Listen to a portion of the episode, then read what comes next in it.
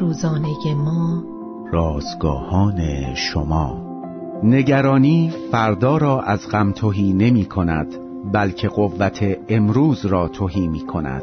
روز پانزدهم از شماره پنجم نان روزانه ما.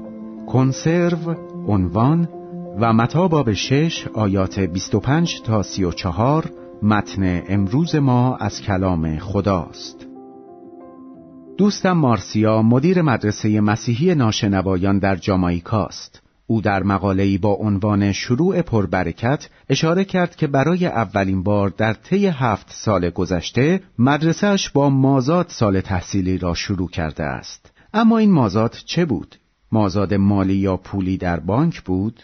نه آیا مازاد لوازم و تحریر برای مدرسه؟ نه این مازاد به اندازه یک ماه غذای کنسروی بود. وقتی شما با بودجه ناچیز مسئول غذا دادن به سی بچه گرسنه باشید همین مقدار هم چیز بزرگی است. مارسیا این آیه از اول تواریخ باب شانزده آیه سی و چهار را همیشه با خود دارد. یهوه را حمد گویید زیرا که او نیکو است زیرا که رحمت او تا ابدالآباد است. مارسیا سال به سال به خدا توکل می کند تا او چیزهای مورد نیاز برای بچه ها و کارمندان مدرسهش را تأمین کند. هیچ وقت چیزی به وفور پیدا نمی شود از ذخیره آب و غذا گرفته تا لوازم و تحریر. اما همیشه خدا را شکر می کند و ایمان دارد که خدا همیشه مایحتاج او را تأمین خواهد کرد.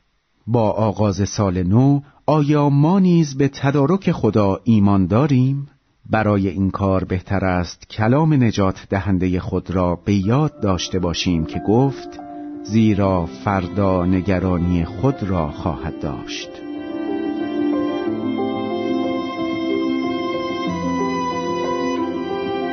کلیه حقوق متن این اثر متعلق به انتشارات جهان ادبیات مسیحی است.